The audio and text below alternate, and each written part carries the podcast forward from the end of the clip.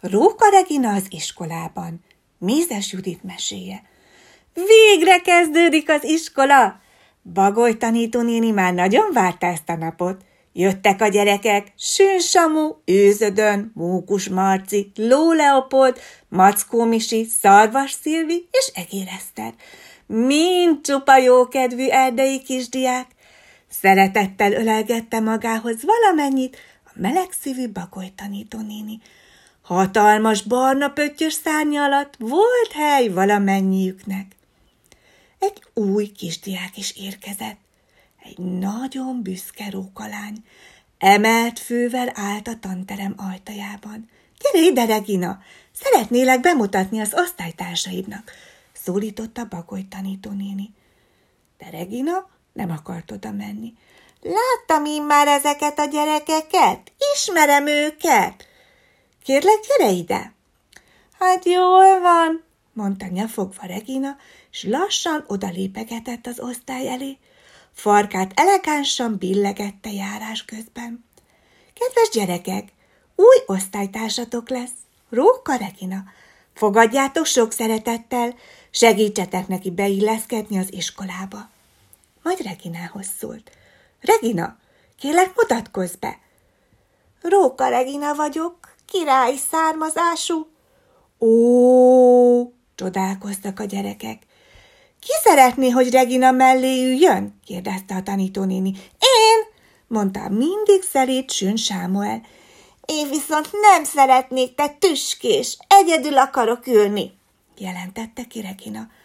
Jó, akkor ülj ebbe a padba, ahol nem ül senki, engedte meg a tanítónéni. Majd a táblához fordult és írni kezdett. Nyári élményeim.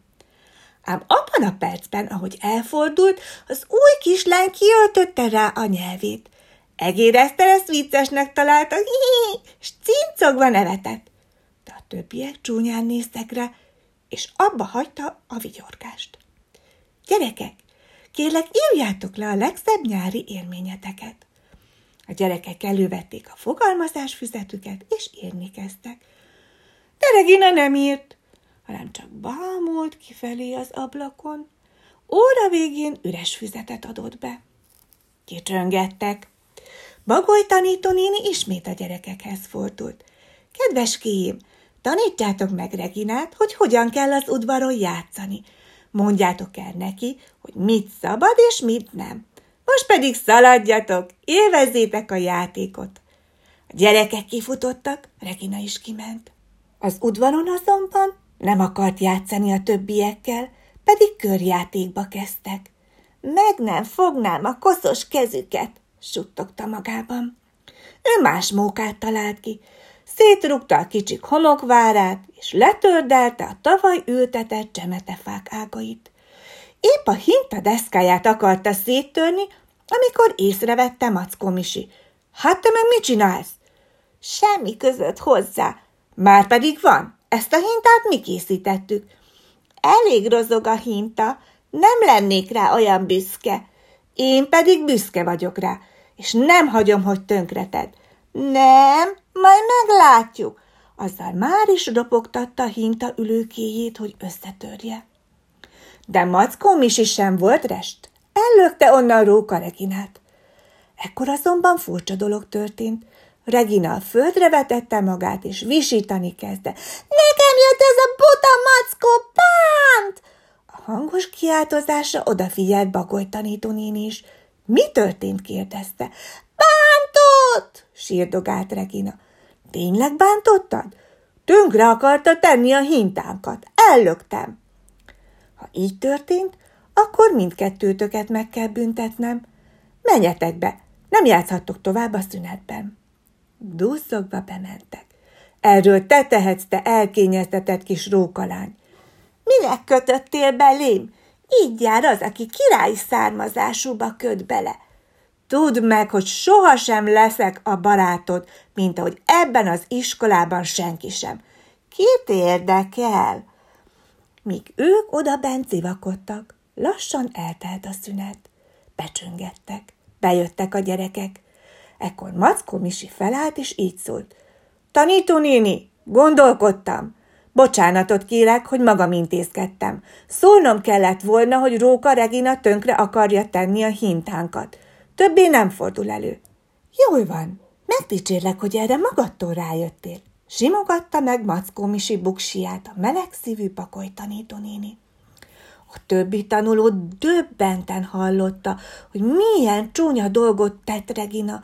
Úgy döntöttek, hogy szóba sem állnak vele. De valaki mégis szóba állt, pakolt tanítónéni. Valahányszor elment a kislány mellett, mindig megsimogatta a fejecskéjét. Ha egy aprócska dolgot is jól csinált, már is megdicsérte. Csodálkoztak is a gyerekek, hogy lehet vele ilyen kedves. Pedig Regina gyakran a nyelvét nyújtogatta rá, és csúnya pofákat vágott, ha elment mellette. Nem kellene vele ilyen szépen bánni? De Bagoly tanítónéni másként gondolta. Ő sajnálta Reginát. Valamit tudott, amit a gyerekek nem. Tudta azt, hogy a jóság erősebb, mint a rosszaság. És igaza is lett. Egy napon Regina már nem grimaszolt többet, amikor elment mellette a tanítónéni, sőt, a nyelvét sem öltötte rá a háta mögött. Jól esett neki, hogy megdicsérték a rajzát. A fogalmazást is megírta, és alig várta, hogy hallja, milyen ügyes volt. Lássatok csodát, Regina megváltozott. Igyekvő, szófogadó jó kislány lett belőle. Már az udvaron sem húzódott el a társaitól, sőt, beállt a körjátékba. Persze csak úgy, hogy Bagoly tanítónéni kezét fogta. Tanítónéni szeretete megtörte szíve keménységét. Ezt a gyerekek is észrevették. Lassanként elkezdtek barátkozni vele. Regina igazán kedves gyerek lett. Jól lehetett vele fogócskázni, bújócskázni, hintázni és homokozni. Amikor új kisgyermek érkezett az osztályba, elsőként jelentkezett, hogy ő mutathassa meg, mi a helyes, hogyan kell itt viselkedni. Beilleszkedett az osztályba, jó tanuló lett és jó barát. Pagoly tanítónéni pedig nagyon örült, hogy ilyen értékes, kedves, szófogadó kislányjal gazdagodott tanulóinak tábora.